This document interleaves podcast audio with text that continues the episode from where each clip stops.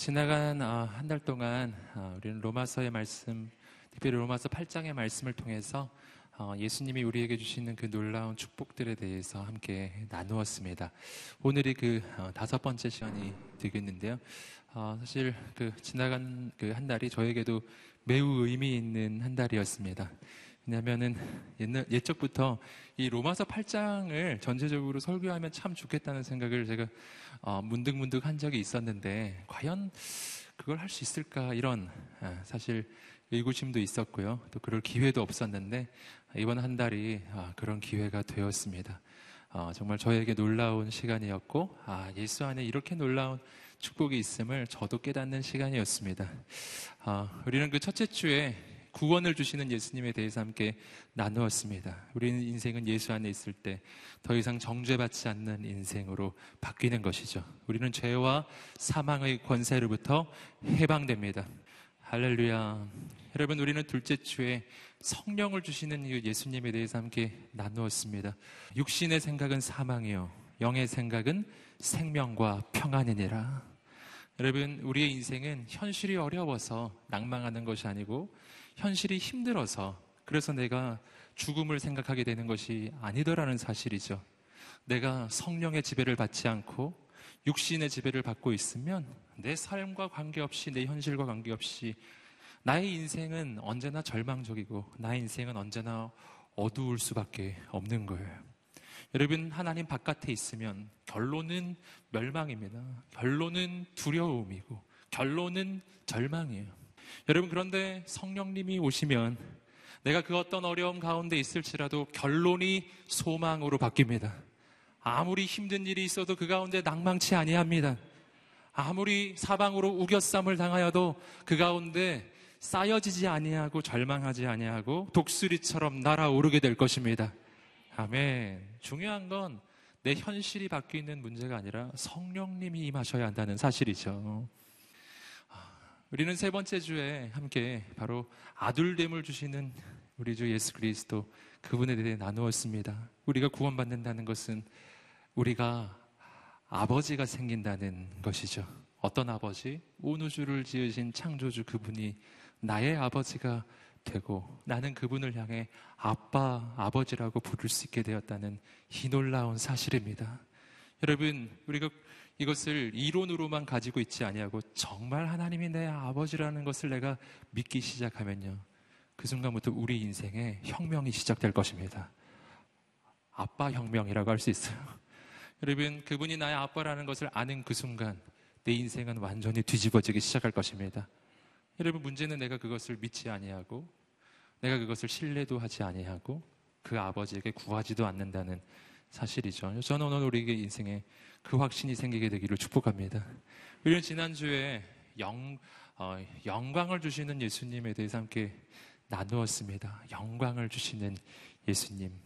하나님을 사랑하는 자, 곧 그의 뜻대로 부르심을 입은 자에게는 모든 것이 합력하여 선을 이루느니라. 가장 좋은 선, 가장 놀라운 선은 우리가 예수 그리스도를 닮아간다는 것이고요. 마침내 하나님은 우리 인생을 영광스럽게 세워주신다는 것입니다. 여러분, 하나님 안에서 있을 때, 그래서 우리는 현실을 이기고 환경을 이기고 현재 그 모든 것을 뚫고 나가는 것입니다. 우린 주저앉지 않습니다. 여러분, 우리 인생 가운데 하나님의 새 역사는 시작할 것입니다. 여러분, 오늘 우리는 바로 그 다섯 번째 시간 승리를 주시는 예수님에 대해서 함께 나눌 것입니다. 여러분, 하나님의 속성, 하나님의 그, 어, 그 특성 자체가 승리라고 하는 특성을 가지고 있어요. 그러므로 여러분, 하나님은 싸워봐야 이길지 안 이길지 아는 게 아니에요. 여러분, 마귀는 싸워봐야 이길지 질지 아는 게 아니에요. 마귀는 그 속성이 패배입니다. 하나님은 그 속성이 승리입니다. 승리하게끔 결정되신 분 하나님이세요. 여러분, 빛의 속성은 승리입니다. 어둠의 속성은 패배예요. 빛의 속성은 충만입니다. 어둠의 속성은 결핍이라고요. 여러분, 어떻게 결핍한 것이 충만한 것을 이길 수가 있는 것이죠? 여러분, 빛이 비춰지면 어둠은 떠나갑니다. 그처럼 하나님이 임하시는 곳에 어둠의 권세는 떠나갈 것입니다. 여러분 오늘 우리의 인생이 이길까 질까를 두려워하지 않으시기를 축복합니다. 왠지 아시겠어요? 승패는 결정되었기 때문이에요. 끝난 경기예요. 여러분 오늘 우리는 승패를 알 수 없는 경기를 뛰고 있는 게 아니에요. 여러분 전쟁의 결과는 이미 결정되어 있습니다. 2000년 전 예수 그리스도의 십자가에서 여러분 그의 그분의 부활을 통해서 여러분 악한 마귀는 결정적으로 패배하였고 여러분 오늘 우리의 인생은 승리한 전쟁을 지금 그 전쟁의 여정을 걸어가고 있는 거예요. 주께서 승리를 주실 것입니다. 아멘. 그 소망을 가지고 우리가 함께 말씀을 보실 거예요. 여러분, 그 주님을 기대하십시오. 오늘 말씀은 로마서 8장의 가장 마지막 부분인데 이 마지막 부분의 이 말씀들은요. 실은 우리 인생이 가지고 있는 매우 근본적인 좀 본질적인 질문들에 대한 대답들이 나와, 나와 있는 바로 그러한 구절들입니다. 다섯 가지 정도를 제가 함께 나눌 것인데요. 첫 번째입니다. 우리 인생에 가지고 있는 아주 중대한 문제 첫 번째. 그것은요. 내가 살고 있는 이 땅은 경쟁 사회이고 그리고 나의 경쟁자들은 언제나 나보다 강하다는 사실이에요. 오늘 말씀에서 표현하는 나의 대적들이에요. 나의 대적들은 문제가 있는데 다 나보다 세요. 그래서 우리가 이 땅을 살아나가기가 매우 힘든 것이죠. 여러분, 그러한 오늘 우리들 경쟁 구도 속에서 나의 대적자들을 바라보며 늘 절망하고 낙심하고 있는 우리들을 향해서 하나님께서 오늘 우리에게 해주시는 대답입니다. 로마서 8장 31절 말씀 함께 읽어보겠습니다. 시작. 그러면 이 일에 대해 우리가 무슨 말을 하겠습니까? 하나님께서 우리를 위하시면 누가 우리를 대적하겠습니까? 이것이 하나님의 대답이에요. 하나님이 우리를 우리와 함께 하시고 하나님이 우리를 위하시면 우리를 대적할 자가 없으리라. 여러분, 어, 이 대답에는 두 가지 중요한 영적인 의미가 담겨져 있는데요. 첫 번째는 뭐냐면 하나님은 나의 대적과 비교할 수 없이 크신 분이시다. 라는 거예요. 그렇기 때문에 하나님이 우리를 위하시면 누가 우리를 대적하리요? 여러분, 그 어느 누구보다 하나님은 크신 분이십니다. 여러분, 그렇기 때문에 성경을 보시면요.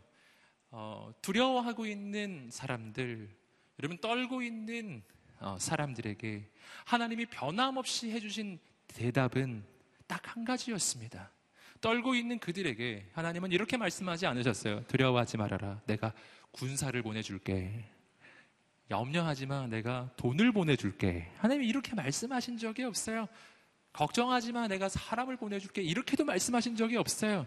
하나님이 해주신 말씀은 아주 공통적이에요. 두려워하고 있는 자, 떨고 있는 자에게 주님께서 해주신 해답의 공통점. 한번 보실까요? 여러분 출애굽기 3장을 보시면은 하나님께서 모세를 민족의 지도자로 세우시는 장면이 나옵니다. 그때 여러분 모세를 향해 하나님 말씀하시죠. 저 바로에게 가서 내 백성을 이집트로부터 이끌어 내겠다고 말하라고. 여러분 이 말을 들었을 때 모세는 너무나 두려웠죠. 여러분 광야에서 40년 동안 방랑하던 80대 노인이 무슨 민족의 지도자가 되겠어요? 그것도 세계 최강대국의 지도자인 파라오 앞에 가라니요. 말도 안 되잖아요. 여러분 그래서 모세는 단 그렇게 할 수 없다고. 나 같은 인생이 어떻게 그렇게 할 수 있겠냐고. 여러분 그렇게 두려워 떨며 이야기하죠. 그러나 그때 하나님이 해주신 대답이 있습니다. 그 대답은 이 대답이에요. 출애굽기 3장 12절에서 여러분 하나님은 이렇게 대답해 주셨어요. 내가 분명히 너와 함께 할 것이다. 내가 분명히 너와 함께 할 것이다. 여러분 이것이 대답입니다. 여러분 두려워하는 자에게 하나님 주신 대답은 하나님이 함께 하신다는 대답이에요. 하나님이 주시는 해답은 하나님 그분이십니다. 왠지 아시겠어요? 왜냐하면 하나님은 온 우주에서 가장 크신 분이시기 때문이에요. 여러분 하나님이 나에게 주실 수 있는 가장 큰 것이 뭐라고요? 하나님 자신이에요. 돈이 아닙니다. 명예도 아니에요. 권세도 아니에요. 사람도 아니고 군사력도 아니에요. 하나님 그분 자신이에요. 하나님은 우주의 창조자이십니다. 여러분 창조자가 클까요? 피조물이 클까요? 창조자가 클까요? 피조물이 클까요? 네, 창조자가 크죠. 당연히 창조자가 크죠. 여러분 하나님이 우주를 만드셨어요. 하나님이 클까요? 우주가 클까요? 하나님이 크시죠. 여러분 그러니까 이 온 우주에서 하나님이 내게 주실 수 있는 가장 큰 것은요. 우주가 아니에요. 하나님이세요. 여러분 그래서 하나님께서는 통일하게 어, 말씀해 주시는 겁니다. 여러분 모세가 그, 그의 사명을 다 이룬 후에 여러분 어, 이스라엘 백성들이 약속의 땅에 들어가기 직전에 바로 어, 그 바톤이 이어지죠. 여호수아에게 여호수아 여러분 갑자기 200만 명을 이끌고 민족의 지도자가 된 여호수아 얼마나 두려웠겠어요? 그에게도 하나님은 이렇게 말씀해 주셨습니다. 여호수아 1장 5절 말씀을 보시면 이렇게 되어 있습니다. 함께 자막이 나오는데 읽어보겠습니다. 시작. 내가 모세와 함께 했었던 것처럼 내가 결코 너를 떠나지 않으며 버리지 않을 것이다. 내가 모세와 함께 했었던 것처럼 너와도 함께 있을 것이다. 이게 대답이라는 거예요. 내가 너와 함께하리라. 여러분 또 있습니다. 여러분 미디안의 침입 속에서 두려움에 떨고 있던 기드온에게 하나님이 찾아오셔서 이렇게 말씀해 주셨죠. 사사기 6장 12절에서 이렇게 말씀해 주셨어요. 읽어보겠습니다. 시작. 그대 용맹스러운 용사여 여호와께서 너와 함께하신다. 하나님의 대답 변함없는 하나님의 대답이에요. 하나님이 너와 함께하신다. 하나님이 너와 함께하신다. 하나님이 너와 함께하신다. 아멘. 여러분, 예수님께서는 제자들에게 마지막 명령을 주셨어요. 지상 명령, 최고의 명령, 하나님의 비전을 선포해 주셨습니다. 여러분, 어떻게 그 연약한 제자들이 그 비전을 이룰 수 있을까요? 여러분, 두려워하는 제자들을 향해 주님은 보장의 말씀을 해주셨습니다. 마태복음 28장 19절과 20절의 말씀을 한번 보시겠습니다. 한번 읽어보겠습니다. 시작. 그러므로 너희는 가서 모든 민족을 제자로 삼아 아버지와 아들과 성령의 이름으로 세례를 주고 내가 너희에게 명령한 모든 것을 그들에게 가르쳐 지키게 하라. 보라, 내가 세상 끝날까지 너희와 항상 함께 있을 것이다. 아멘. 명령을 주시고 마지막으로 보장의 말씀을 주셨어요. 볼지어다. 내가 세상 끝날까지 너희와 항상 함께 있을 것이다. 이게 하나님의 대답이에요. 여러분, 오늘 하나님이 우리와 함께 계시다면 누가 우리를 대적하겠습니까? 오늘 우리에게 이 믿음이 있게 되기를 주님으로 축복합니다. 여러분, 하나님이 우리를 위하시면 누가 우리를 대적하리요? 여러분, 이 메시지는요, 두 번째 중요한 영적인 교훈을 우리에게 알려집니다. 첫 번째는 하나님이 우리를, 우리와 함께 하시니 그 누구도 날 대적할 수 없다는 것이고요. 또 한 가지 의미가 있어요. 그것은 뭐냐면 이 세상이 나를 대적하는 그 대적 자체가 내가 진정 하나님의 사람이 되기 시작하면요. 세상이 나를 대적하는 그 대적함 그 자체가 무의미해져요. 무의미해져 버리는 거예요. 즉, 내가 세상보다 세기 때문에 내가 세상을 이기게 된다라는 뜻이 아니고요. 그 뜻이 아니라 나는 세상의 이 시스템, 세상의 이 경쟁 구도에서 벗어난 그것을 뛰어넘는 존재로 바뀌어 버린다는 뜻입니다. 여러분, 우리는 기도할 때 무엇을 구하시나요? 여러분 가만히 생각해 보면요.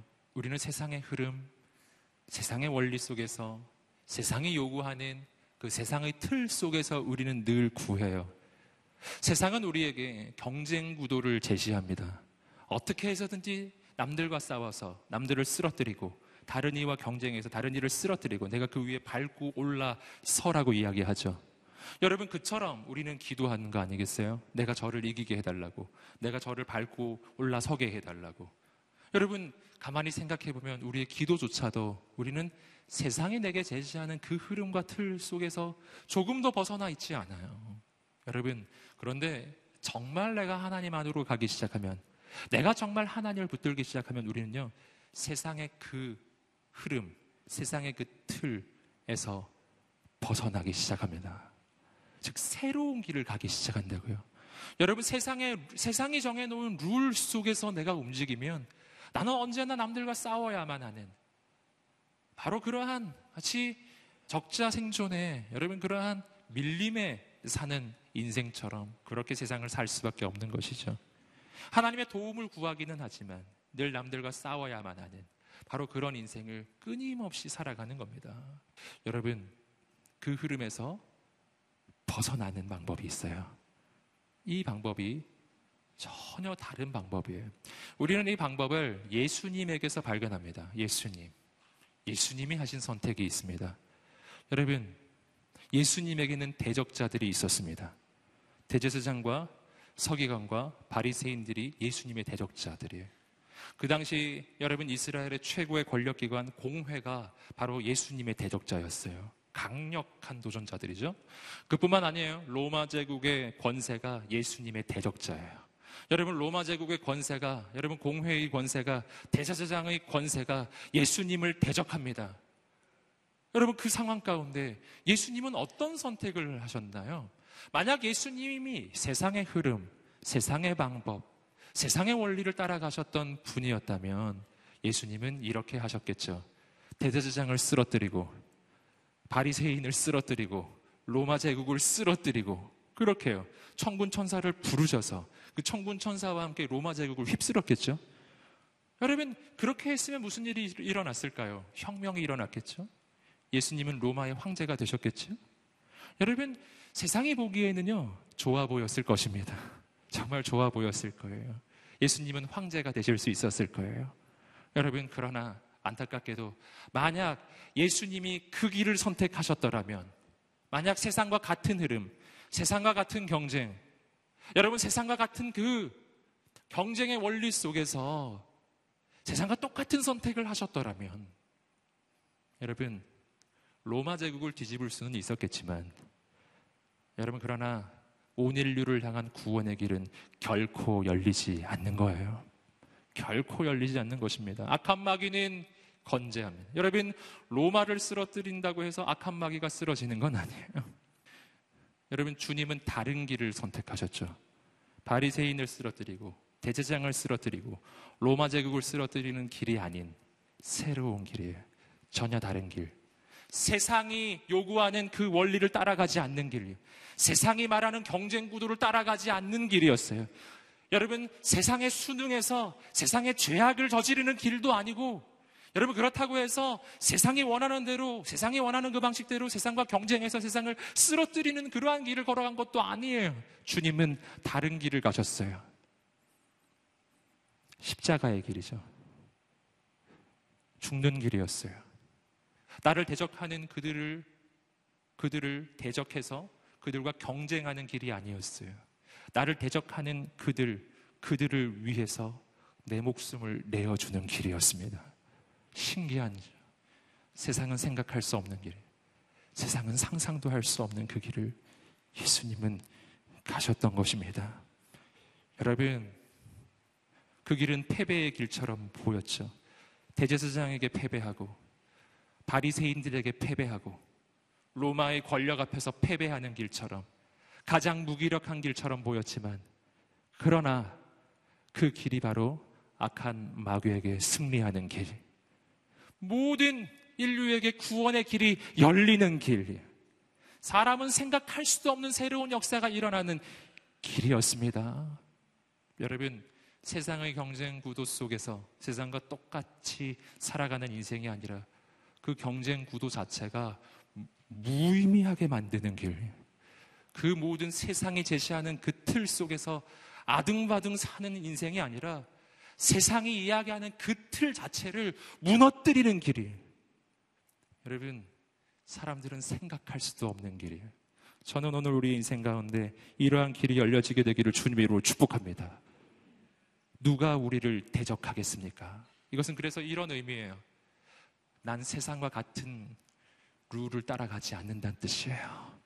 나는 마귀가 제시하는 그 경기에 함께 뛰지 않아요. 할렐루야. 마귀가 제시하는 그 경기에 같이 뛰면서 거기서 아둥바둥 사는 인생이 나는 아니라는 거예요. 나는 세상에 제시하는 경기를 뛰는 인생이 아니라 하나님이 내게 주시는 믿음의 경주를 하는 사람이에요. 여러분 오늘 우리 인생에 새로운 선택이 있게 되기를 주님으로 축복합니다. 다른 선택, 다른 비전, 다른 꿈, 다른 길이에요. 제3의 길. 세상은 생각할 수 없는 새로운 길입니다. 여러분, 새로운 하나님의 역사가 일어날 것입니다. 여러분, 로마를 뒤집을 필요는 없어요. 여러분, 악한 마귀에게 승리해야 하는 것입니다. 로마는 어차피 망하게 되어 있는 거예요. 여러분, 대제사장도 바리새인도 여러분 고려의 대상은 아니에요. 세상은 생각하죠. 대제사장과 이겨야 되지, 대제사장과 경쟁해서 이겨야 되는 게 아니냐고. 아니에요. 주님의 생각은 다르죠. 주님은 대제사장을 바라볼 때 그도 구원받아야 할 한 사람인 거예요. 내가 쓰러뜨려야 할 한 사람이 아닌 것입니다. 여러분, 오늘 우리 인생에 새로운 길이 열려지게 되기를 주님으로 축복합니다. 하나님께서 우리를 위하시면 누가 우리를 대적하리요?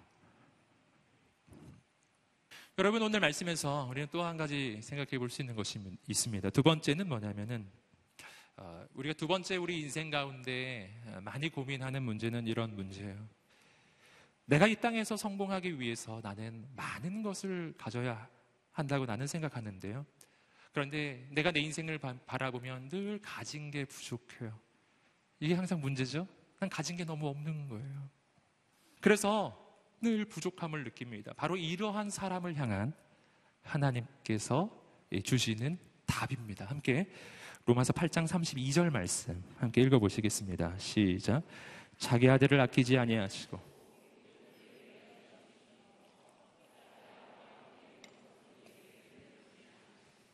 아멘. 더 많이 가지지 못해서 내게 가진 것이 너무나 없어서 그래서 절망하고 좌절한 그 인생에게 하나님께서 주시는 대답이에요. 자기 아들을 아끼지 아니하시고 그 아들과 함께 모든 것을 주신 그분께서 아, 그 아들을 주신 그분께서 그 아들과 함께 모든 것을 주시지 아니하겠느냐 약속이죠. 여러분 여기서 우리는 어, 두 가지 중요한 영적인 의미를 발견할 수가 있습니다. 첫 번째는 뭐냐면 내 인생이 가지고 있는 가치예요. 먼저 하나님은 우리에게 이렇게 말씀하셨습니다. 자기 아들을 아끼지 아니하시고 우리에게 내어 주신 그분, 그분께서 여러분 나를 구원하시기 위해서 하나님께서 내게 주신 것은 그의 아들이십니다. 여러분 무언가를 얻기 위해 치르는 대가가 여러분 그것의 가치를 의미하죠. 여러분, 오늘 우리의 인생의 가치는 무엇입니까? 하나님이 나를 구원하시기 위해 하나님이 나를 살리시려고 치르신 대가가 바로 내 인생의 가치입니다. 여러분, 그래서 예수님 짜리 이렇게 말하죠. 만 원짜리가 아니에요. 10만 원짜리도 아니에요. 여러분, 100만 원짜리도 아니에요. 당신은 예수님 짜리 예수님 그분이 목숨을 내주실 때 이것 아깝지 않다고 생각하시면서 내어주신 바로 그만큼의 가치가 여러분의 인생의 가치라고 하는 것입니다. 여러분, 내 인생에 대한 가치 평가는 그러므로 2000년 전에 끝나버린 거예요. 여러분, 오늘 우리 인생은 이 시대를 살아갈 때 얼마나 자주 나 자신의 가치를 높이고자 합니까? 나 자신의 인생의 가치를 높이려고 나 자신의 삶의 가치를 높이기 위해서 우리는 얼마나 아둥바둥 애를 쓰나요? 여러분 스펙을 쌓고 조건을 갖추고 더 많은 것을 가지고 여러분 그렇게 하면 내 인생의 가치가 올라갈 거라고 생각하지 않나요? 여러분 세상은 나의 이력을 가지고 나의 가치를 평가하고 세상은 나의 성취를 가지고 나의 가치를 평가합니다. 여러분, 그래서 세상은 나의 이력을 보고서 혹은 나의 성취를 보고서 나를 향해 정말 나를 실망시키는 말을 할지도 몰라요. 너 이거밖에 못하니. 뭐 이렇게 해요. 여러분, 세상의 말을 들으면 난 절망이 찾아올지도 몰라요. 그리고 세상의 말이 맞다고 생각할지도 몰라요. 왜냐하면 내가 돌아보니 나의 이력은 너무나 형편없고 내가 돌아보니 내가 이룬 성취는 너무 없는 거예요. 내 인생의 가치는 자꾸만 떨어져 갑니다. 여러분, 저는 오늘 말씀을 통해서 다시 한번 여러분을 권면하고 격려합니다. 당신의 인생은 당신의 이력과 성취와 관계없이 가치에 대한 평가는 끝이 나 있는 거예요. 당신의 인생은 예수님이 십자가를 질 만큼의 가치가 있는 것입니다. 여러분 그 믿음을 품으시기를 주님으로 축복합니다. 낭망치 않으시기를 주님으로 축복합니다. 할렐루야. 함께 한번 따라해 볼까요? 나는 예수님께서 나를 위해 십자가를 지실 만큼 목숨을 내어 주실 만큼 가치 있는 사람입니다. 아멘. 이것이 당신의 인생이 가지고 있는 가치라는 것입니다. 여러분 세상에 하는 말을 듣지 마시고 여러분 성경이 우리에게 들려주시는 그 소리를 들으세요. 특별히 내 인생의 실패의 순간이에요. 내가 정말 실수한 바로 그 순간입니다. 정말 막 쥐구멍에라도 들어가고 싶은 바로 그런 순간. 여러분 그런 인생의 그런 순간 있으시죠? 오늘 밤에 혹시 그래서 오신 분 계실지도 모르겠어요. 막 쥐구멍에 들어가고 싶은데 막 그래가지고 양재 아니 아니 양재가 아니네요. 서빙고로 달려오신 여러분. 여러분 격려하고 축복합니다. 오늘 무슨 일이 있었든지 내 인생에 어떤 과거를 걸어, 걸어, 걸어왔든지 관계없이 당신의 인생에는 하나님이 주시는 놀라운 가치가 있어요. 그래서, 그리고 하나님은 약속하십니다. 아들을 주신 분께서 그 아들과 함께 모든 것을 주시지 아니하겠느냐. 왠지 아시겠어요? 아버지에게 아들은 모든 것이기 때문이에요. 아들을 줄 수 있다면 다 줄 수 있는 것입니다. 여러분, 그래서 이 말씀은요, 우리를 향한 하나님의 약속이기도 해요. 아들을 아끼지 아니하시고 내어주신 그분께서 그 아들과 함께 모든 것을 주시지 아니하겠느냐? 아버지는 당신에게 주기 원하시는 분이시다. 라는 거죠. 여러분, 그렇다면 오늘 우리에게는요, 음, 한 가지의 이 길만이 남아 있는 것입니다. 아버지는 내게 주기 원하시니까요. 난 받으면 되는 것이죠. 여러분, 그런데 왜 못 받는 것일까요? 왜 난 받은 게 없지? 우리 신앙생활 하면서 그런 의문 있으시죠? 왜 난 받은 게 없을까? 아버지는 주신다는데요? 할렐루야. 왜 없을까요? 그 까닭을 야고보서 4장 2절에서 성경이 말해주고 있어요. 야고보서 4장 2절 말씀을 읽어보시겠습니다. 시작. 여러분이 욕심을 내도 얻지 못하고 살인해두고 시기에도 얻을 수 없습니다. 여러분이 다투고 싸우지만 구하지 않기 때문에 얻지 못하는 것입니다. 결론은 뭐냐면 구하지 않기 때문에 얻지 못하고 있다는 사실이고요. 이 말씀을 하기 전에 야고보서의 말씀 아주 기가 막힌 이야기를 하고 있습니다. 여러분이 욕심을 내도 얻지 못하고 살인해도 시기해도 얻을 수 없고 여러분은 다투고 싸워도 얻을 수 없다는 거예요. 여러분 이것은 정확하게 세상이 이야기하는 우리가 인생을 살아갈 때 무언가를 얻을 수 있는 방법입니다. 세상은 이렇게 해야 얻을 수 있다고 이야기하죠. 싸워야 얻을 수 있다. 너가 원하는 것이 있으면 싸워서 쟁취해야 해. 이렇게 말하지 않나요? 세상 그렇게 얘기하잖아요. 싸움과 싸, 싸우고 우리 어떻게 하라고요? 오늘 말씀 보니까 살인하고 시기하고 시기하고 질투하고 남들이 가진 것을 탐내고 얻을 수만 있다면 살인도 서슴지 않고 여러분 꼭 목숨을 죽여야만 살인은 아니죠. 남들을 밟고 올라설 때 여러분 그렇게 다른 일을 쓰러뜨려야 넌 얻을 거야. 이것이 세상의 방법인데 야고보서의 말씀은 그 세상의 원리가 아니라고 이야기하는 거예요. 시기에도 살인해도 다투어도 싸워도 아무리 애를 써도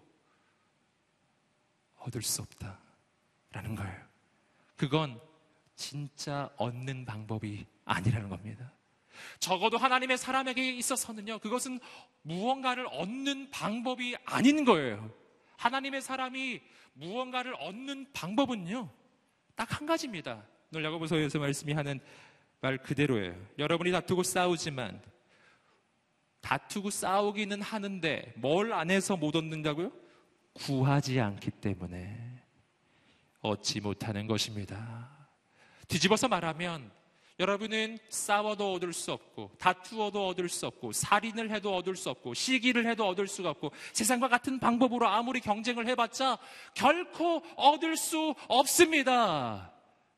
그런 방법으로 얻는 건 진짜 얻는 게 아닌 거거든요. 그건 마치 신기루를 붙잡는 것과 같아요. 여러분 세상과 같은 방법으로 세상 속에서 세상의 원리를 따라가면서 그렇게 얻는 것은요. 여러분 잡은 것 같지만 잡은 게 아니에요. 여러분 진짜 얻는 방법이 있어요. 그것은 구하는 방법입니다. 구하는 것은 누구에게 구하는 것입니까?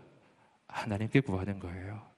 여러분, 그러므로 하나님의 사람은 다른 이와 싸워서 쟁취하며 사는 인생이 아니에요. 우리는 하나님께 구함으로 하나님께 공급받는 인생인 줄 믿습니다. 여러분 내 인생이 오류에 빠지는 이유가 있어요. 그 까닭은 뭐냐면 내가 신앙생활을 한다고 하면서도 하나님께 구함으로 하나님이 부어주시는 것을 받는 인생을 살지 아니하고 세상과 똑같은 방식으로 다투고 싸우고 경쟁하고 다른 일을 쓰러뜨려서 무언가를 쟁취하기를 원하기 때문에 그런 방법으로 사는 게 맞다고 생각하면서 신앙생활을 하기는 하는데 세상 사는 방법은 세상과 똑같이 살고 있기 때문에 그래서 오늘 말씀처럼 그렇게 하기 때문에 얻을 수가 없고 얻어도 얻은 것 같지가 않고 이루었는데 마음이 편하지가 않고 무언가를 많이 가진 것 같은데 만족함이 없어요. 여러분 남의 것을 빼앗는 것은요 내 인생에 진짜 만족을 주지 못합니다. 하나님 아버지가 주시는 것만 내 인생에 만족을 주는 것입니다. 하나님 아버지가 주시는 것만 진짜 내가 내 영혼이 만족하는 것입니다. 여러분, 오늘 우리가 어떻게 해야 되겠습니까? 여러분, 남들과 싸워서 이길 수 있는 기술을 터득하는 건 중요한 일이 아니에요.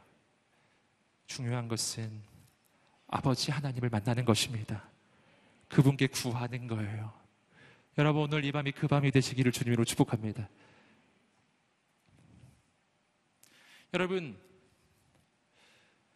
내가 얻지 못하는 이유는 구하지 않기 때문이라는 이 말씀 속에서 여러분 가운데 누군가는 어, 이 일을 제기할 거예요. 아닌데요. 저는 구했는데요. 이렇게 여러분 말할지도 모르겠어요. 여러분, 그러나 우리는 오늘 말씀을 통해서 꼭 그렇진 않다는 걸 알게 돼요. 마태복음 말씀에서도 예수님께서는 이렇게 가르치셨습니다. 구하라 그러면 주실 것이요. 여러분 하나 주님께서 그렇게 말씀하시는 이유가 뭐겠습니까? 여러분 그 까닭은 우리가 구하지 않기 때문이에요. 우리가 주님 말씀해 주지 않아도 늘 구하는 인생이라면 주님께서 구하라고 말씀하실 리가 없죠. 야고보서의 말씀에서 너희가 얻지 못하면 구하지 않기 때문이라고 말씀하실 리가 없죠. 이 말씀의 의미는 의외로 우리가 예수 믿고 구원받고 신앙생활을 하기는 하는데 구하지를 않는다는 거예요. 안 구한다는 거예요. 여러분 무슨 뜻입니까? 그것은 내가 신앙생활을 하는데 늘 나의 한계 속에서 살고 있다는 뜻입니다. 내가 하나님 앞에 구하되 늘 나의 생각만큼 나의 한계만큼 내가 예상했던 만큼을 구해요. 여러분 나의 사이즈만큼을 구해요. 여러분 그것은 굳이 구하지 아니하더라도 내 인생에 늘 일어나는 일들이에요. 여러분 내가 진정 하나님 앞에 구한다면 저는 여러분을 격려하고 축복합니다. 내 능력을 뛰어넘어서 내 한계를 뛰어넘어서 하나님의 능력만큼 하나님의 사이즈만큼 하나님의 비전만큼 여러분 그렇게 구하는 인생이 되시기를 주님으로 축복합니다. 여러분 오늘 이 밤에 우리의 구함이 달라지게 되기를 주님으로 축복합니다. 여러분 오늘 우리가 하나님의 꿈을 꾸게 되기를 주님으로 축복합니다. 여러분 더 큰 꿈, 더 높은 꿈을 꾸라는 이야기가 아니라 하나님 아버지의 꿈을 꾸라는 이야기입니다. 세상의 꿈이 아니라 하나님 내게 원하시는 아버지의 꿈을 꾸는 이 시간이 되기를 주님으로 축복합니다. 그리고 내 인생에 그런 일은 없을 거야 라고 하지 마시고 오늘 나를 통해 이루어지는 하나님의 비전을 꿈꾸시기를 주님으로 축복합니다. 하나님의 역사가 일어날 것입니다. 세 번째입니다. 세 번째. 오늘 우리 인생을 살아가다가 부딪히는 또 한 가지 세 번째 문제가 있다면 그것은 뭐냐면 우리가 예수 믿고 구원을 받기는 했지만 우리의 삶에는 여전히 실수가 있고 죄악이 있다는 것입니다. 예수 믿었는데 오늘 난 또 실수하고요. 예수 믿었는데 오늘 또 나는 죄를 저질러요. 자꾸만 그래요. 그럴 때마다 내 안에는 정죄하는 마음이 찾아와요. 나 자신에 대한 실망감이 찾아와요. 이것이 우리가 인생을 살아갈 때 참 문제이죠. 특히 신앙생활을 할 때 부딪히는 문제입니다. 바로 그러한 인생을 향해 주님께서 들려주시는 음성입니다. 로마서 8장 33절과 34절 말씀입니다. 읽어보겠습니다. 시작. 누가 하나님께서 택하신 자들을 고소할 수 있겠습니까?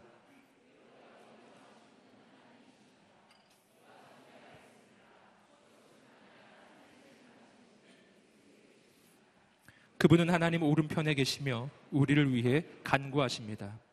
33절과 34절 말씀을 보시면요. 늘 반복되는 실수와 반복되는 죄악 속에서 늘 자기 자신을 정죄하고 늘 자기 자신에 대한 죄책감과 절망과 낭망 속에 빠져 있는 그 인생을 향한 주님의 메시지예요. 누가 우리를 고소하겠습니까? 누가 우리를 정죄하겠습니까? 하나님께서 우리를 의롭다고 인정해 주시는데 누가 우리를 고소하겠습니까? 할렐루야. 예수님께서 우리를 위해서 간구하고 계시는데 누가 우리를 정죄하겠습니까? 이것이 예수님의 대답이에요. 첫째입니다. 아무도 우리를 고소할 수 없어요. 함께 외쳐볼까요? 아무도 우리를 고소할 수 없다. 여러분 여기서 이, 이 고소라고 하는 표현이 이것이 이 법정 용어라는 것을 우리가 알 수 있죠. 이 법정의 용어입니다. 여러분 이것은 어떤 비유적 표현이 아니라 실제적인 여러분 전 우주적인 바로 이 재판이 있다는 뜻이죠. 전 우주적인 재판 역사의 마지막에 여러분 하나님께서 하실 재판에 여러분 모든 존재가 하나님의 심판대 앞에 서는 날이 오는 것이죠. 바로 그 하나님의 심판대, 하나님의 재판정에서의 일이에요. 바로 거기에 우리가 섰을 때예요. 아무도 우리를 고소할 수 없다는 거예요. 여러분, 재판관은 하나님이십니다. 여러분, 재판관 대신 하나님 앞에서요. 우리를 고소하고 고발하는 존재가 있어요. 그것은 악한 마귀. 마귀가 날 고소해요. 고발해요. 마치 하나님 앞에서 욥에 대해 마귀가 계속 고소하고 고발하죠. 밤낮 참소하는 자, 악한 마귀죠. 여러분, 그런데 우리는 고소 당할 수 없는 존재가 돼요. 언제? 예수 안에 있을 때예요. 여러분, 고소는 누가 당하는 것입니까? 죄 있는 사람이 당하는 거예요. 고소는 죄인이 당하는 거예요. 여러분, 본질적으로 의인은 고소가 성립이 안 돼요. 죄 지은 게 없는데 어떻게 고소가 성립이 되나요? 여러분, 재판이 성립이 안 되는 겁니다. 여러분, 오늘 성경이 우리에게 이야기하고 있어요. 로마서 8장 33절. 누가 하나님께서 택하신 자들을 고소할 수 있겠습니까? 의롭다고 인정하신 분은 하나님이십니다. 난 의롭다는 인정을 이미 받은 거예요. 여러분, 재판의 결과가 나와버렸어요. 나는 의롭다는 결론이 나와버린 거예요. 여러분, 하나님의 법정은 여러분, 우주에서 최고의 법정이에요. 여러분, 대한민국에서 대법원이 최고의 법정인 것과 마찬가지. 대법원에서 판결이 났어요. 끝난 겁니다. 여러분. 끝난 것이죠? 마찬가지예요. 여러분, 하나님의 법정에서 우리의 인생이 의롭다고 결정이 났습니다. 그 다음에 누가 고소할 수 있죠? 누가 고발할 수 있어요? 최고 법정에서 결, 결정이 났는데요. 그럼 이 결정은 무엇을 근거로 난 것일까요? 여러분, 내 인생이 의롭다고 하는 이 사람 무죄, 무죄 판결이 나버렸는데 여러분, 그 결정의 근거가 어디 있느냐를 우리가 꼭 기억해야 합니다. 그 결정의 근거는 나에게 있지 않아요. 그 결정의 근거는 나의 행위에 있지 않습니다. 나의 과거에 있지 않아요.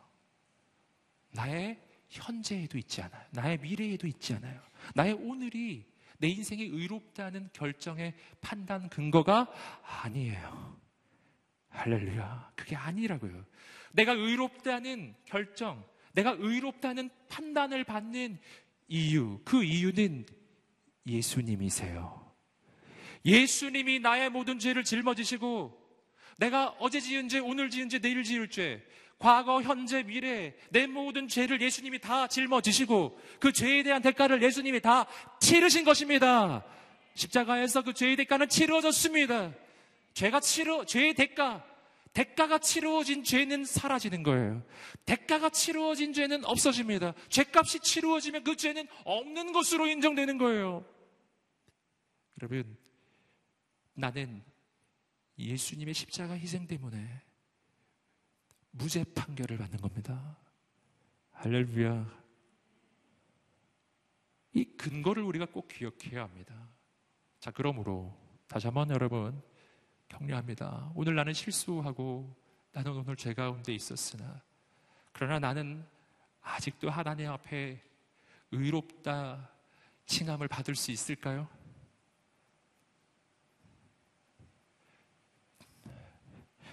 받을 수 있겠어요?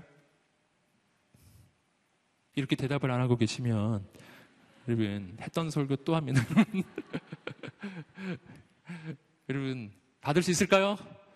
받을 수 있어요. 왜, 왜, 왜, 왜, 왜 그래요? 왜? 왜냐하면 나의 의로움의 근거는 나의 행위가 아니라 2000년 전에 나를 위해 죽으신 예수님이시기 때문이에요. 나를 위해 죽으신 흠없는 어린 양, 나를 위해 그 목숨을 내어주신 완전한 제물, 단 한 번에 구약의 모든 율법을 다 이루시는 바로 그 완전한 숙제의 제사를 예수께서 날 위해 드려 주셨어요. 내 모든 죄는 죄의 용서를 받아요. 내가 그분 안에 있을 때예요. 여러분, 그러므로 누가 우리를 고소하리요? 요한복음 5장 24절은 그래서 이렇게 이야기하고 있는 겁니다. 요한복음 5장 24절 말씀 읽어보겠습니다. 시작. 내가 진실로 진실로 너희에게 이르노니 내 말을 듣고 또 나보내신 이를 믿는 자는 영생을 얻었고 심판에 이르지 아니하나니 사망에서 생명으로 옮겼느니라. 내 말을 듣고 또 나보내신 이를 믿는 자는 영생을 얻었고 뭐에 이르지 아니하나니 심판에 이르지 아니하나니. 여러분 우리는 하나님의 심판에 이르지 아니할 거예요. 우리는 무죄 판결이 났어요. 여러분 우리에게 그 믿음이 있게 되기를 주님의 이름으로 축복합니다. 여러분 두 번째는 아무도 우리를 정죄할 수 없다는 거예요. 여러분 고소는 법정의 용어이죠. 여러분 정죄는 법정의 용어는 아니에요. 네. 여러분 법적인 표현이 아니고 내 마음 속에서 일어나는 어떤 현상을 말해주는 겁니다. 내 마음 속에 정죄의 소리가 들려와요. 여러분, 전에도 어, 이 부분은 여러 번을 말씀드렸습니다. 어, 다시 말씀드리는 것은 이 부분이 매우 중요하기 때문이에요. 여러분, 우리가 신앙생활을 할 때 내 속에서 끝없이 내 인생을 괴롭히는 소리가 있습니다. 정죄의 소리죠. 그런데 우리가 자꾸만 착각을 하기 때문에 이 정죄에서 못 빠져나오는데요. 여러분 뭐하고 자꾸 착각하냐면 정죄와 회개를 자꾸 이 혼동해요. 정죄가 회개하고 유사하거든요. 유사하기 때문에 이 정죄 속에 내 인생이 빠져 있는데 마치 그것을 내가 회개하는 것인 양 이렇게 생각하면서 그냥 계속 그 정죄 속에 머물러 있는 인생들이 있습니다. 여러분 정죄도 죄를 깨닫게 하는 것이고요. 회개도 죄를 깨닫게 하는 거예요. 여러분, 근데 정죄, 이것이 정죄인지 아니면 내가 회개하고 있는 것인지 우리는 어떻게 알 수 있을까요? 그것은요, 그 결과를 보면 알아요. 내가 죄를 깨닫기는 했는데 계속 그 죄 속에서 나를 자책하면서 계속 그 죄 속에 머물러 있어요. 그 죄를 계속 지어요. 자기를 자책하면서 계속 해요. 막 자책을 해요. 내가 왜 이러지? 이러면 안 되는데 그건 또 해요. 막 절망스러워요. 막 죽고 싶은데 그냥 또 해요. 만약 당신이 그렇게 하고 있다면 당신은 지금 회개한 게 아닙니다. 죄를 깨닫는다고 해서 회개가 된 게 아니에요. 여러분, 정죄를 하고 있는 겁니다. 정죄의 결과는 그 죄에 머물게 하고요. 정죄의 결과는 내 인생에 대한 포기예요. 포기시켜요. 여러분, 회개는 다릅니다. 회개의 결과는 죄에서 벗어나게 해요. 회개는 죄를 깨닫고 그 죄에서 돌이키는 것입니다. 회개는 죄를 깨닫고 포기해버리는 것이 아니라 하나님께 소망을 두고 내 인생의 가능성을 향해 다시 한번 일어나는 거예요. 여러분, 저는 오늘 우리의 인생이 정죄하는 인생이 아니라 회개하는 인생이 되시기를 주님으로 축복합니다. 할렐루야. 여러분, 성경에서 또 예를 여러 번 들어드렸지만 다시 이 부분을 생각해 보세요. 여러분, 요한복음 8장에서 어, 가늠하다 현장에서 잡힌 여인의 이야기가 있습니다. 여러분, 이 여인을 향해서 바리새인들이 했던 일은 정죄입니다. 가늠하다가 현장에서 잡힌 여인, 이 여인은 돌로 쳐야 한다라는 거죠. 그들이 지금 하고 있는 일은 정죄예요. 정죄의 메커니즘은요, 바로 이 여인에 대해서 포기하는 겁니다. 이 여인은 더 이상 소망 없는 인생인 거예요. 돌로 쳐서 죽여버려야 된다는 것이죠. 여러분, 정죄는 그의 인생에 소망을 주지 않아요. 정죄는 그의 인생을 포기시켜요. 마귀가 하는 일입니다. 이것이. 이것이 정확히 마귀가 하는 일이에요. 여러분, 내가 나가, 내가 죄인인 걸 깨달았는데 내 인생을 포기하고 있어요. 그거 회개한 거 아닙니다. 그건 하나님의 음성도 아니에요. 그건 정확하게 마귀의 속임입니다. 여러분, 주님이 바로 주님께서 하나님이 들려주신 메시지를 들려주셨죠. 나도 너를 정죄하지 아니하노니 이제 가서 다시는 죄를 범하지 말라. 요한복음 8장에서 그 가늠하다 현장에서 잡힌 여인에게 해주신 주님의 말씀입니다. 바리새인은 그 여인을 정죄했어요. 그렇기 때문에 그 여인의 인생에 가능성이 없다고 본 거고요. 예수님은 그 여인을 정죄하지 않아요. 예수님은 그 여인에게 은혜를 베풉니다. 은혜란 그의 인생에 가능성을 보는 거예요. 그래서 이렇게 말씀해 주시는 거죠. 이제 가서 다시는 죄를 범하지 말아라. 넌 그렇게 할 수 있는 사람이야. 할렐루야. 여러분, 주의 음성을 들으시기를 주님으로 축복합니다. 내 속에서 들려오는 정죄의 소리를 듣지 마시고요. 주님의 음성을 들으세요. 다른 이가 나에게 말하는 정죄의 소리도 듣지 마세요. 마귀가 내게 들려주시는 정죄의 소리를 듣지 마세요. 오직 주님의 음성만 들으시기를 주님으로 축복합니다. 네 번째 문제가 있습니다. 인생에서 우리가 그 그리스도인으로서 신앙생활을 하며 나갈 때 부딪히는 네 번째 문제. 그것은 예수 믿고 구원받은 후에 사명의 길을 걸어가면 분명 어려움을 만날 것인데 나는 그 어려움을 어떻게 이길 수 있을까 하는 질문이죠. 이건 뭐 사실 우리가 신앙생활을 조금만 한다고 하면 정말 바로 내 속에서 솟아 올라오는 질문이에요. 그래서 어떤 분들은 너무 과하게 믿지 않잖아요. 하나님이 나를 아마존에 보내실까봐. 예, 하나님이 날 아프리카에 혹시 보낼 수 있기 때문에 내 신앙의 깊이가 그 정도는 되지 않도록 늘 조심하면서 예, 내 신앙의 이 경지가 항상 이렇게, 이렇게 그냥 그냥 요, 요 정도 그냥 서울 땅에서 직장 생활하면서 그냥 요 정도 이렇게 살면서 요 정도 선에서 머물 만큼 그 이상 어, 과도하게 빠져들어갈 때 매우 두려워하고 여러분 그러지 마시라고 제가 드리는 말씀이에요. 여러분, 사명의 길을 걸어갈 때 어려움이 있을 것입니다. 오늘 성경이 말해주고 있어요. 어떻게 할 수, 어떻게 할까요? 그 길 가지 말아야 할까요? 오늘 말씀이 말해줍니다. 아니라는 거죠. 로마서 8장 35절부터 37절까지 말씀을 읽어보시겠습니다. 시작. 누가 우리를 그리스도의 사랑에서 끊을 수 있겠습니까? 환란이나 곤고나 핍박이나 배고픔이나 헐벗음이나 위험이나 칼이겠습니까?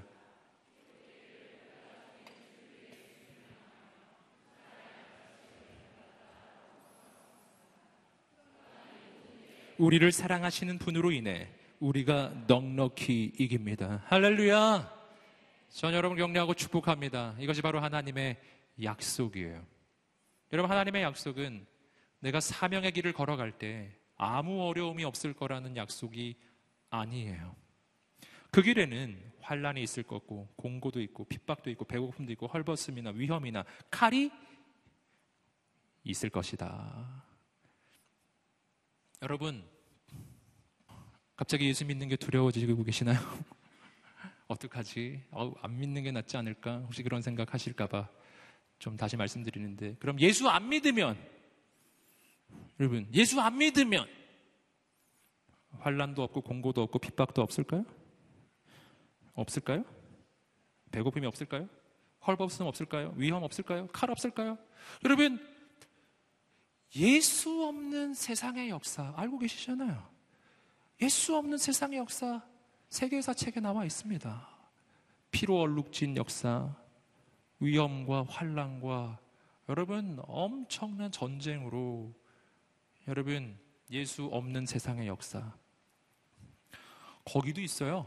요거 참고사항으로 알려드리겠습니다. 예. 예수를 믿으나 안 믿으나 환란 공고 핍박은 있다라는 것이죠. 왜냐하면 이 세상은 악한 세상이기 때문이죠. 그런데 다른 게 있어요. 예수 바깥에서는 아무 약속이 없고 예수 안에 있으면 그 어떤 어려움 가운데서도 우리는 넉넉히 이기리라 라는 약속이 있다는 것입니다. 여러분 어느 쪽 선택하시겠어요? 약속이 있는 쪽으로 가셔야죠. 여러분, 어, 근데 여기서 우리는 질문이 나오는 거죠. 무슨 질문이 나옵니까? 아니, 그렇다면, 하나님이 나를 사랑하셔서 이 넉넉히 이긴다고 약속은 해주신 건 알겠는데, 아니, 사랑하시면, 그러면 그냥 아무 어려움 없게 살게 해주시지. 왜 이런 것을 허용하실나요, 하나님? 왜 이런 어려움을 당하게 하시나요? 이런 질문이에요, 질문. 더군다나 사명의 길을 걸어갈 때 더 큰 어려움이 오는데요. 여러분, 왜 그럴까요? 하는 것이. 왜? 그 대답이 두 가지가 있습니다. 첫 번째는 뭐냐면 그 어려움을 통해 이루어 가실 더 놀라운 하나님의 계획이 있기 때문이에요. 여러분 하나님 안에 있으면 어려움은 어려움으로 끝나지 않아요. 여러분 눈앞에 있는 것만 바라보면 너무 단, 단편적인 시선이죠. 하나님의 역사는 그렇게 단편적이지 않고요. 아주 그 단세포적인 그리고 피상적인 그런 역사가 아니에요. 하나님의 역사는 언제나 심오하고 그 뒤에 또 다른 뜻이 있고 그 뒤에 또 다른 계획이 있는 것입니다. 그래서 하나님의 역사는 조금 더 가봐야 아는 거예요. 나사로가 죽었다고 해서 모든 게 끝나버린 게 아니에요. 여러분 주님께서 오시면 죽은 자가 부활하는 생명의 역사가 일어나는 것이죠. 여러분 조금 더 기다려 봐야 합니다. 여러분 어려움이 있다고 해서 포기해 버리면 안 돼요. 여러분 어, 요즘에 오늘의 교회에서 사도행전 주일날 메시지를 어, 듣고 계시는데 사도 바울의 예를 보세요. 정말 놀랍지 않습니까? 분명 인간적으로 보기에는 어려운 상황을 맞이하고 있습니다. 바로 예루살렘에 도착해서 유대인들의 핍박을 받고 공격을 당하고 여러분 로마 군인들에게 잡혀가요. 이거는 완전히 완전 절망적 상황이죠. 근데 신기한 일이 일어나는 거죠. 로마 군인에게 잡혀버렸는데 분명 죄수의 신분인데 죄수의 신분으로 로마 군대가 그를 죄수를 호송하는데 이게 알고 보니까 보디가드예요. 놀라운 일이에요. 죄수의 신분으로 호송돼 가는 것이 아니라 로마 군대 병력이 이 사도 바울이 로마까지 가는 동안 그를 보호해 주는 여러분 호위해 주는 보디가드로 바뀌어 버리는 겁니다. 조금 더 봐야 합니다. 조금 더. 조금 더. 여러분 요셉의 예 우리 너무 잘 아시죠? 이집트 노예로 팔려가고 누명을 쓰고 감옥에 갇히고 여러분 죄수가 됩니다. 잊혀진 존재가 되죠. 여러분 굉장히 어렵지 않습니까? 그러나 여러분 그건 하나님의 계획이었던 것이죠. 모든 백성들을 구원하기 위한 장차 올 흉년 가운데 여러분 정말 만백성을 구원할 지혜로운 총리로 하나님이 요셉을 훈련하고 세워가시는 과정이었던 것이잖아요. 그게 지나보면 아는 겁니다. 저는 오늘 우리의 인생 가운데 하나님의 관점이 열려지게 되기를 주님으로 축복합니다. 여러분, 고난과 어려움이 있으신가요? 하나님은요, 그 뒤에 더 놀라운 계획을 가지고 계세요. 아직 보이지 않으시죠? 그래도 걱정하지 마십시오. 눈에 보이는 것을 믿지 마시고 하나님을 신뢰하십시오. 또 한 가지가 있습니다. 그것은 그 어려움 안에는 하나님의 계획이 있을 뿐 아니라 그 어려움 뒤에는 하나님이 주시는 더 큰 영광이 있어요. 만약 그 어려움이 없었다면 결코 얻을 수가 없는 비교할 수 없는 영광이 있습니다. 그래서 말씀은 이렇게 이야기하죠. 로마서 8장 18절 말씀입니다. 로마서 8장 18절 읽어보겠습니다. 시작. 현재의 고난은 앞으로 우리에게 나타날 영광과 좋게 비교할 수 없다고 생각합니다. 현재의 고난은 장차 올 영광과 비교할 수 없도다. 여러분, 이제 올 영광이 더 클 것입니다. 그리고 예수님에게서 발견하죠. 십자가의 고난은 고통스럽지만 그 뒤에 부활의 영광에 있고 모든 인류를 위한 구원의 길이 열리고 예수님의 이름은 모든 이름 위에 뛰어난 이름으로 높여지십니다. 아멘. 여러분 하나님 바라보시기를 주님의 이름으로 축복합니다. 이 모든 일에 우리는 넉넉히 이길 것입니다. 여러분 간당간당하게 이기지 않을 것입니다. 넉넉하게 이길 것입니다. 이것이 하나님의 약속이에요. 다섯 번째입니다. 마지막 다섯 번째 문제는요. 내가 사명의 길을 걸어갈 때 나를 위협하는 대적의 무리들이 있을 것인데 그 대적의 무리 앞에서 나는 어떻게 승리할 것인가? 첫 번째 이 문제랑 비슷한 문제인데요. 이 다섯 번째 이 질문은 조금 더 구체적인 대상들을 어, 다루고 있습니다. 오늘 말씀을 한번 보시겠습니다. 로마서 8장 38절과 39절 말씀입니다. 시작. 나는 확신합니다. 죽음이나 생명도 천사들이나 악마들도 현재일이나 장래일이나 어떤 능력도 높음이나 깊음이나 다른 어떤 피조물도 그리스도 예수 우리 주 안에 있는 하나님의 사랑에서 우리를 끊을 수 없습니다. 아멘. 마지막에서는요. 여러분 나를 대적하고 나를 공격하는 그 구체적 대상들을 좀 이렇게 구체적으로 명시하고 있어요. 그 모든 것들이 바로 우리가 승리하는 대상들이라는 겁니다. 하나하나씩 한번 살펴보겠습니다. 한번 다시 한번 말씀을 보시면 첫 번째는 죽음의 위협이에요. 죽음의 위협. 여러분, 죽음은 만약 하나님이 없다면 우리 인생 가운데 절대로 극복할 수 없는 위협입니다. 여러분, 그러나 오늘 하나님 안에 있을 때 우리는 죽음을 이길 것입니다. 죽음을 이길 것입니다. 왜냐하면 우리 주님께서는 죽음을 이기고 승리하신 분이시기 때문이에요. 여러분 죽음으로 우리 인생이 끝나지 아니하고 우리 인생은 영원한 저 천국으로 가게 될 것이기 때문입니다. 우리의 그 믿음이 있기를 축복합니다. 여러분 두 번째는 생명이에요. 죽음도 위협이 되는데 어떻게 생명이 여기 들어와 있죠? 이것은 생명의 유혹이라고 표현할 수 있어요. 좀 동전의 앞뒤면과 같은 것이죠. 악한 무리가 우리가 우리에게 죽음으로 위협하고 또 한 가지는 생명으로 유혹하는 거죠. 너가 한 번만, 너가 한 번만 악한 마귀에게 절을 하면 너를 살려줄 거야. 생명의 유혹이죠. 어, 오늘날에 우리 교육자들이 함께 그 단체 관람 영화를 하나 단체 관람했어요. 지금 개봉한 영화는 아닌데 8월 11일에 다시 개봉한다고 합니다. 어, 그 일사가고라고 하는 영화 바로 주기철 목사님의 그 일대기 영화인데요. 나중에 8월 11일에 재개봉한대요. 꼭 보시기 바랍니다. 꼭 보시기 바랍니다. 제가 그 영화 보고서 무지하게 회개하고 왔습니다. 이렇게 살아서는 안 되는구나. 이런 생각이 들더라고요. 거기 보면 이 주기철 목사님이 이 신사참배를 거부하시잖아요. 그것 때문에 정말 온갖 고난과 고초를 당하는 장면이 나옵니다. 심지어는 그분 사모님과 그 아들까지도 예, 고난과 고초를 당합니다. 그때 그 일제히 경찰이 얘기하는 게 이거더라고요. 그냥 신사에 가서 정말 정식으로 절을 하라는 것도 아니었어요. 이렇게 얘기하더라고요. 그냥 이제 풀어줄 테니까 택시 타고 집에 가, 다가그 신사 앞을 지나갈 때 그 신사를 향해서 그냥 그냥 고개만 한번 까딱 하라고 이렇게 이렇게 고개만 한번 까딱 하라고 그럼 풀어주겠다고요. 그런데 거절하시더라고요. 예, 주기철 목사님도 더 놀라웠던 건 사모님이었어요. 사모님, 그럴 수 없다고. 예.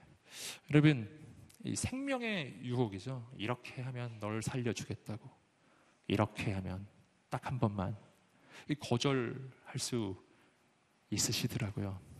여러분 어떻게 거절할 수 있습니까? 어떻게 거절할 수 있을까요? 그것은 오직 이런 사람만 거절할 수 있어요. 내 육신의 생명이 아니라 영원하신 하나님의 나라에서 내가 얻게 될 그 영원한 생명의 가치가 비교할 수 없이 크다는 것을 아는 사람이에요.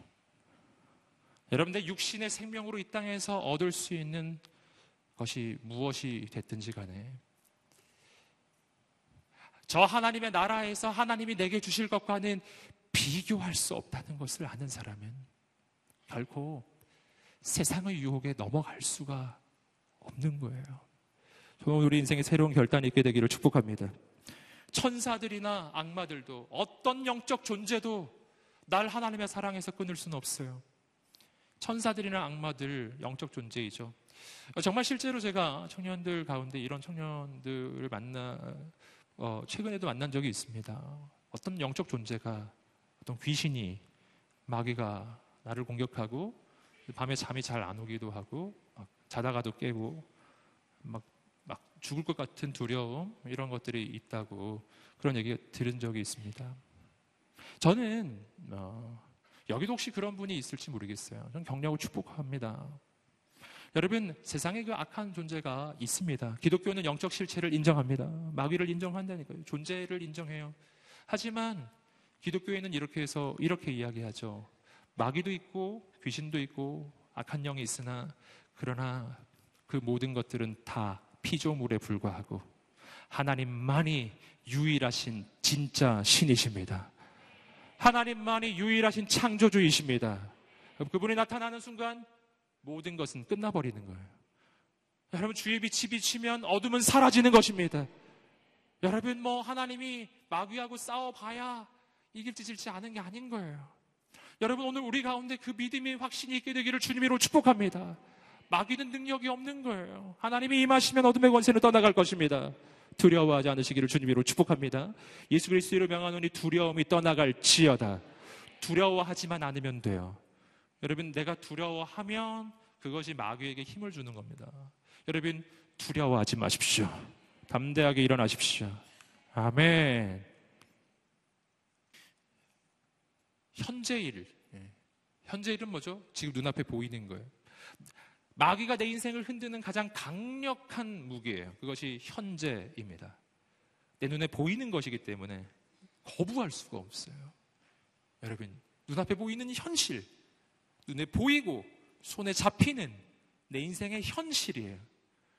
여러분이 현실 앞에서 누가 저항할 수 있나요? 너무 현실이 분명한데요. 너 인생은 이런 인생이잖아. 그때 여러분 담대하게 일어나시기를 축복합니다. 왜냐하면 하나님의 사람의 인생은 현실대로 되지 않고 하나님의 약속대로 되는 것이기 때문이에요. 여러분 하나님의 사람의 인생은 믿음대로 되는 것이기 때문이에요. 할 수 있거든이 무슨 말이냐? 여러분 오늘 우리의 인생 하나님이 주시는 그 믿음이 있을 때 여러분 믿는 자에게는 능치 못함이 없을 것입니다. 오늘 우리에게 그 믿음이 있게 되기를 축복합니다. 장래일 여러분 미래가 여러분 우리 인생 가운데 막연한 두려움으로 다가올 때 그때 여러분 이것은 하나님이 주시는 생각이 아님을 분명히 깨달으셔야 해요.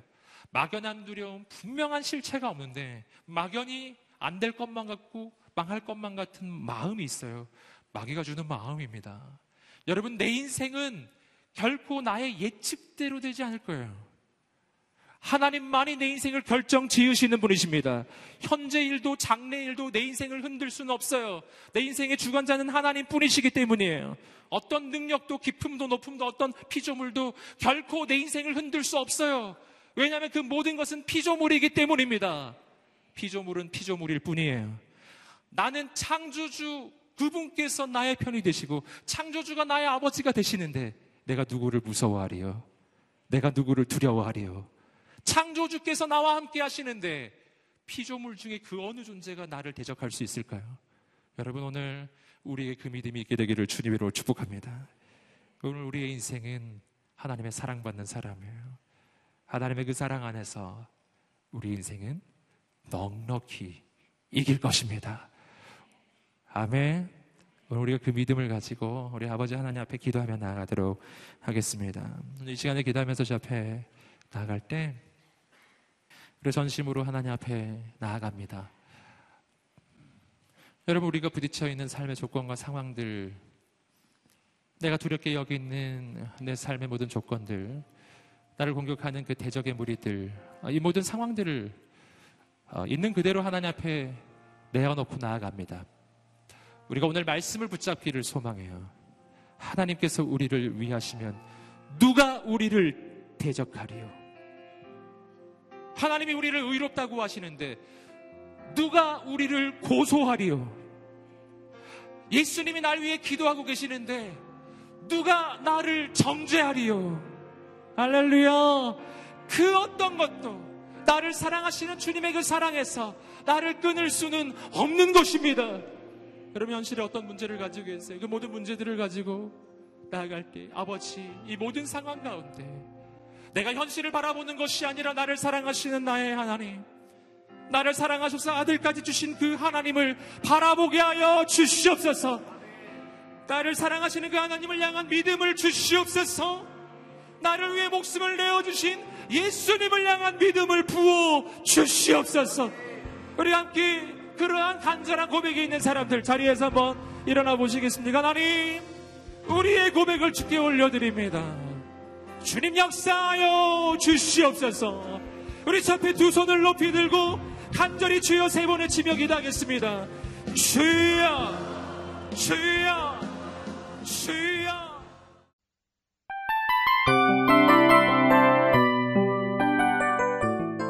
이 프로그램은 청취자 여러분의 소중한 후원으로 제작됩니다.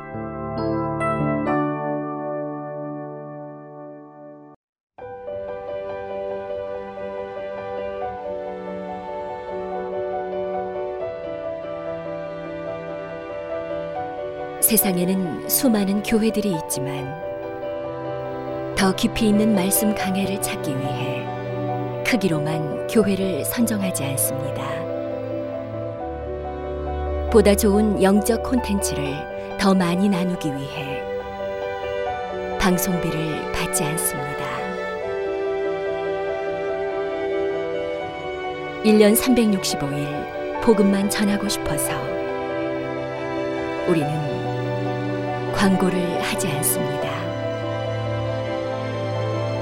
온누리의 복음을 땅끝까지 CGN TV와 함께 땅끝 선교사가 되주세요.